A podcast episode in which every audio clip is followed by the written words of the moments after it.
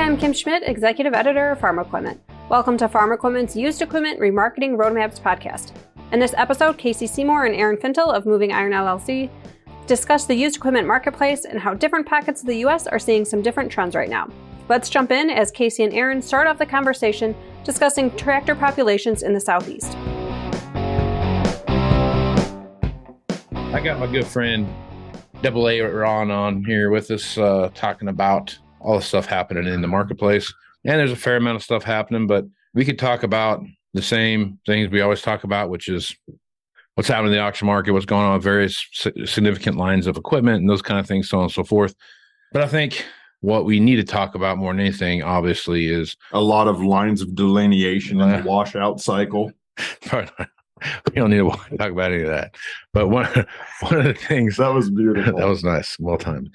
I think I think one of the things that we need to talk about primarily here more than anything is what we see happening in the overall marketplace. And I think there are starting to see some pockets of area of the United States where all things aren't all the same and not good, bad, or otherwise. We're just seeing some other things kind of pop up, move around. And if you want to take a look at what's happening, if you take, well, let's use the Southeast, for example. So Aaron and I both have plenty of people that we talk to every day about on stuff that's going on. And if you look at what's happening in the Southeast, it seems like there is more tractor population, I would say, than oh, yeah. you'd see other places in the world, right? There's a lot more fleet action. Right. Yeah. You get a lot more guys out there that are doing that do cotton that require a hell of a lot more tractors to make that thing work than than what you see anywhere else. That being said, they are starting to see they I don't there's some concern with some of the people I've talked with a little bit that there may be too many tractors right now and they don't know what they're going to do with that next generation trade. But you move, you start going west and you get to like the Ohio River Valley, the middle Tennessee River Valley, you start looking at the Mississippi Delta in that area, and you don't see that same issue. No. Right? It's like the the Georgia, Alabama's, Florida's, the North SEC. South Carolina, yeah, pretty much the SEC, the, the eastern side of the SEC, right? So if you start looking at it from that perspective, then you start moving forward, then you get to where we're at out here in the high plains, and you know, if we had the tractors on the lot that that the, they had in the southeast, we very likely would have people interested in buying those. Well, it it depends. You know, a lot of times what you have in those fleet situations like that specifically in peanuts, cotton, that kind of stuff. You have smaller magnums, smaller eight R's, very low spec. Now, true, yeah, you're not you don't t- have the big t- ones, yeah. right? Yeah. T- typically, when they, you know, when when those dealers that have a lot of those fleet type situations, they don't have trouble getting rid of 370s, sure. 400s, you know. Sure. The the over 300 crowd all leaves. Right. And they even have some of those that aren't all the, you know, they're not I state spec, if right. you will. Yeah. So I, you know, sure. But out here, just just to prove your point, out here, that base spec thing would still sell. Sure, it's still going somewhere. It, it it's not going to be a well. What are we going to do with these? Yeah, because be because that's what would be available. Right. Exactly. Yeah, it's yeah. a tractor. that's what, and I think that's the the key to that scenario that we have right now is that we're, we're seeing in the and southeast it, that it's a lot of the same thing. Right, and it's kind of that, you know, what we were talking about. You know, kind of the the for lack of a better word, the turds are still the turds in word. the marketplace. Word. Not not that those are that, but they're not they're not they're not part of the insanity group. Right. You know what I mean? Oh yeah. They're not yeah. signature edition like yeah. oh, this tractor new was 500 and it brought 750 because it's there mm-hmm. today. You know, so I I think that I think that has a big play on that. They both both of those issues play off each other and that's where you get even in a super hot market, that's where you get a little bit of, uh, we better take a look at these kind of deal. Yeah. No, I think you're right. I think uh, if you look at, and but then you continue to go even further west than us, and you get into the to the mountain states, you start looking at the, the extreme west coast, the intermountain west. Yeah. you start looking at you get down, you know, into the high value crop areas of of Arizona and, and Southern California and all that. They're even worse off than we are when it comes to to inventory. Yeah, because then then you really start looking at niche machines, high clearance machines, and you start looking at you know various different kinds of combine situation. I mean, there's a there's a bunch of different stuff that comes into that. When you look at our area specifically, um, I don't think you bring a whole bunch of 250 to 200 and you know 85 horsepower tractors here and then you have a bunch of people that yep, I'll take one. Yep, I'll take one.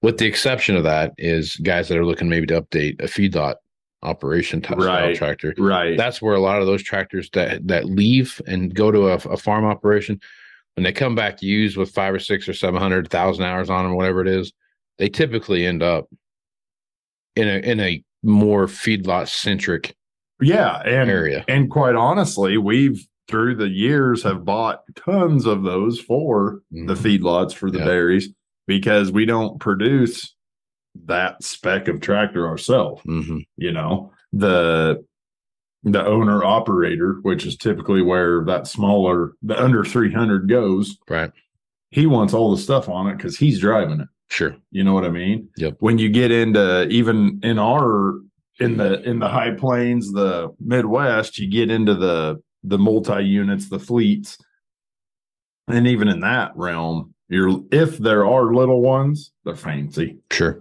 So the the dairy, the feedlot doesn't want that tractor. But they do. They don't want to pay for it, and they don't want to babysit all this stuff that's gonna go wrong. Right. Yeah. When it's covered in manure. Right. So I mean, that's we just to just to piggyback on what you were saying there. That's we have participated in that. Take that tractor there, move it here, and it's perfect. Right. And you know that's that's somewhere where those cotton peanut, you know, kind of tractors they end up in veggie country once in a while too. Sure. You know, so the the cool thing is once you yeah, in the in the north, you know, Michigan, Wisconsin, Minnesota, all that, you got potatoes there. But once you get to the high plains and west, you know, you got you got more more potatoes, more sugar beets, more so much more diversification. Yeah, yeah. And that's where, you know, sugar beets, case in point. That's that's a high tractor number market sure. because there's a lot of steps. Yep. You know, potatoes, insane. Yep. Lots of tractors.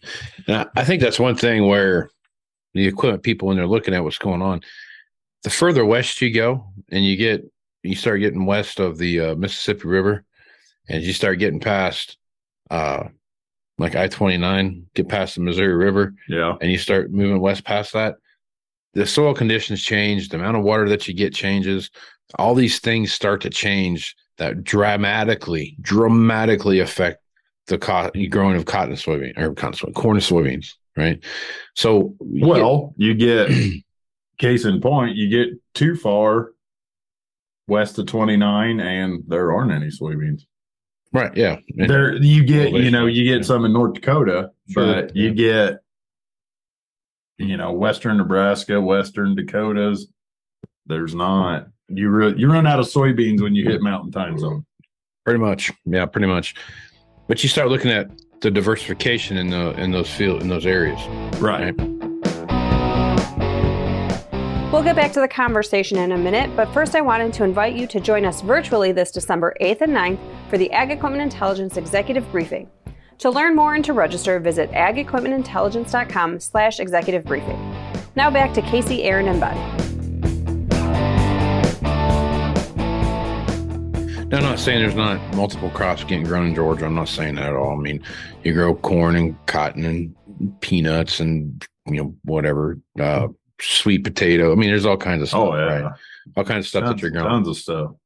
What I'm saying is the common number of crops that a farmer grows in the areas that we live in is. I mean, you got guys that'll do they do alfalfa. Have some pivots of alfalfa. They'll have uh, cattle. They'll have corn edible beans, sugar beets. You'll see I mean, the list just goes on and on and on. And there's all kinds of stuff. I chick, I mean, you name it. You know, there's all kinds of things. And each one of those crops, I mean, obviously uh, they have a same. You know, they have planter, you got tractor, you got a combine, you got whatever it is that you're using to harvest. But it just seems like the need for multi-level horsepower tractors is is more abundant here west than you see some other places.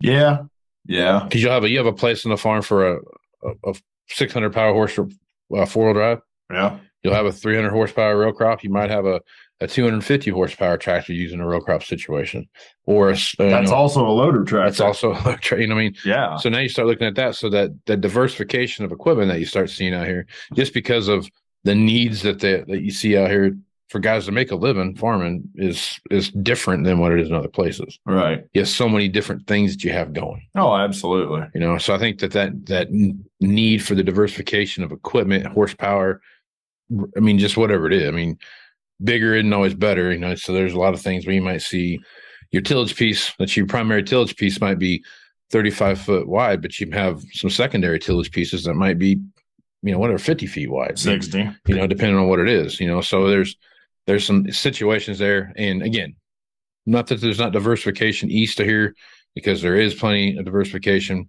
but it, that diversification tends to evolve around corn, soybeans, cattle, and hogs. Right. Cattle's. That's cattle's. That's yeah. plural, right? Well, you know, sometimes you have cattle. It's the cattle's. It is. It's the cattle's. I'm going to go out and feed my cattle's here. Uh, so anyway, but that's that's the four things that that typically yeah revolves around, and it's not, you know, here it's cattle. It's and then about well, you you could you could even drill that down into just corn and soybeans because the amount of cattle to the east is yes, there's there's plenty there and lots of I-State guys feed, but they're far far lower numbers that way than the high plains mm-hmm. west. Right. And that being the case, there there's hogs all over. Sure. But that that's where your corn and soybeans takes over. I mean, right. that's that's a feed right off of that. So if you're if your corn and soybeans aren't going anywhere, anywhere market wise, the piggies probably aren't eating when you get to that direct, you know, correlation. Sure. Yep. That's what I think. Yeah. So you start looking at where things are at. So now, long story short is here, we're seeing a buildup of tractors in, in the Southeast and we're starting to see that slowly take take uh, you know tick across the United States, um, and even in Canada, we're starting to see some of that too. So when you're looking at, uh, but here's here's here's an argument being okay. being the used get rid of this guy. Is there really a problem, or is there just a problem with the ridiculous pricing levels we're at right now? Well, I mean that's the same argument. That's that's um it's a timeless argument the argument. I mean, the same guy was saying the same thing. I can't believe I'm paying two hundred fifty thousand dollars for a used tractor.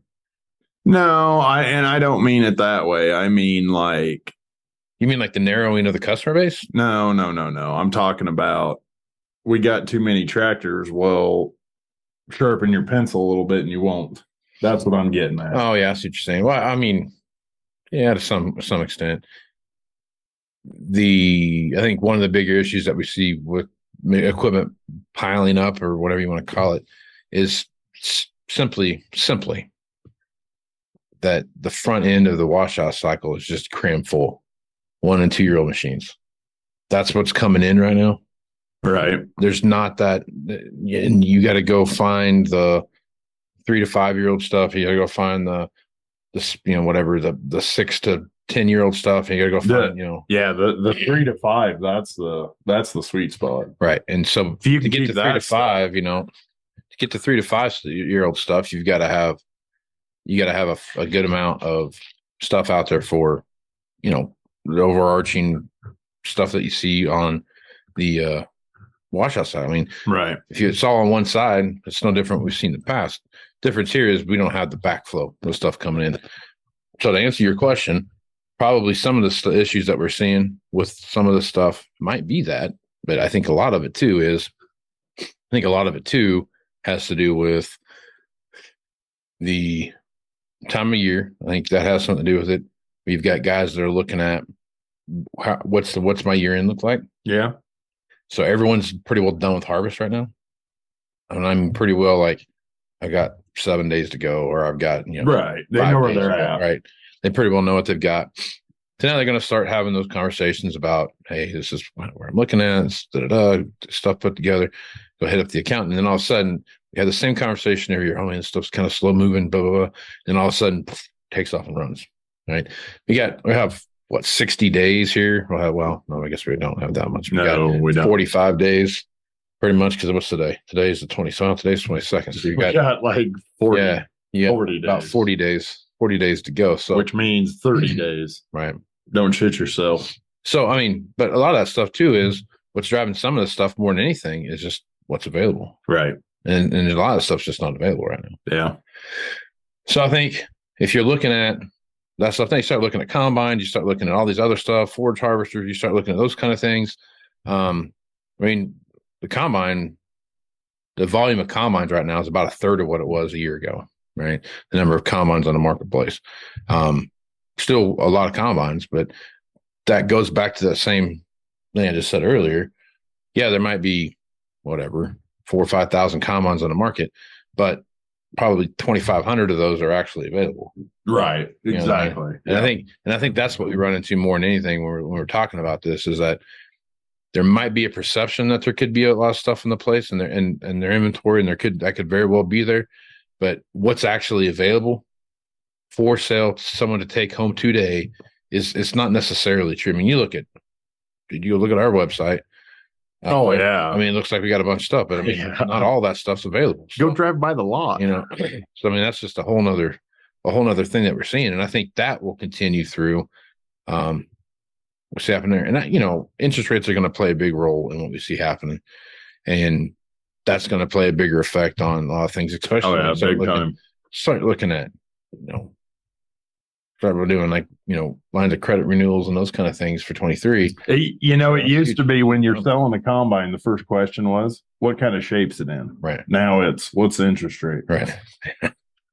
yeah. Yeah. So, and I think that's going to ha- continue to be a, an issue into 23. So, I don't know. It's so hard to to pinpoint what's the actual state of the union when you don't see you you don't have all the data. You see all the data, but you don't know what the impact of that is because Right. not all of it's in flux yet. You can't truly tell what state the union is in. That's no pun intended there. So I think that's the big picture of this whole thing is that there is going to be there is a wave. Uh, wave's probably not the right word. There's going to be a an influx of, of used inventory. I think that first quarter of 23, and we're going to see that grow like you like you think you would normally see it grow through March, and then we'll start seeing some things happen based around what goes on into the overarching models of of uh of the uh quail marketplace. So Gotcha. right on, man. So one thing we used to do a lot, but we haven't done for a while, is the Aaron Fintel deal of the week. Anything out there that you're that you're pimping right now? Lots of combines, Okay. combines and choppers, combines and choppers. I got a R45 sprayer, An R45 sprayer. R40 45 sprayer. As soon as I one. said that, I was like, wait, that's not enough numbers. That's a new one. Yeah, that'd be like a four. It's four and a half foot boom. Yeah. 45 stands for. Yeah. It's autonomous. but it's a it's a nice sprayer. It's on Twitter. You can catch it out there. Uh lots of combines on Twitter, choppers on there. Um couple planners here and there. So uh the the Twitterverse has been fairly active yet again. Right. Had to had to blow on it like a Nintendo game back in the day to get it to work again. Right. It's like I Right. don't know how to do this. What do I do with my hands? Uh so where do they find that stuff on the Tweeterverse? Well, you can reach me on Twitter at Aaron Fintel. Um, also on Facebook, you can reach me there. Call me, text me 308 760 1193. You find them on on the LinkedIn as well. Yes, the LinkedIn, correct. Yep. I always say if you're going to be linked, you might as well be linked. Whether you're in or out, you're linked. That's right. Yep. You can always you can always find a cool way to do this.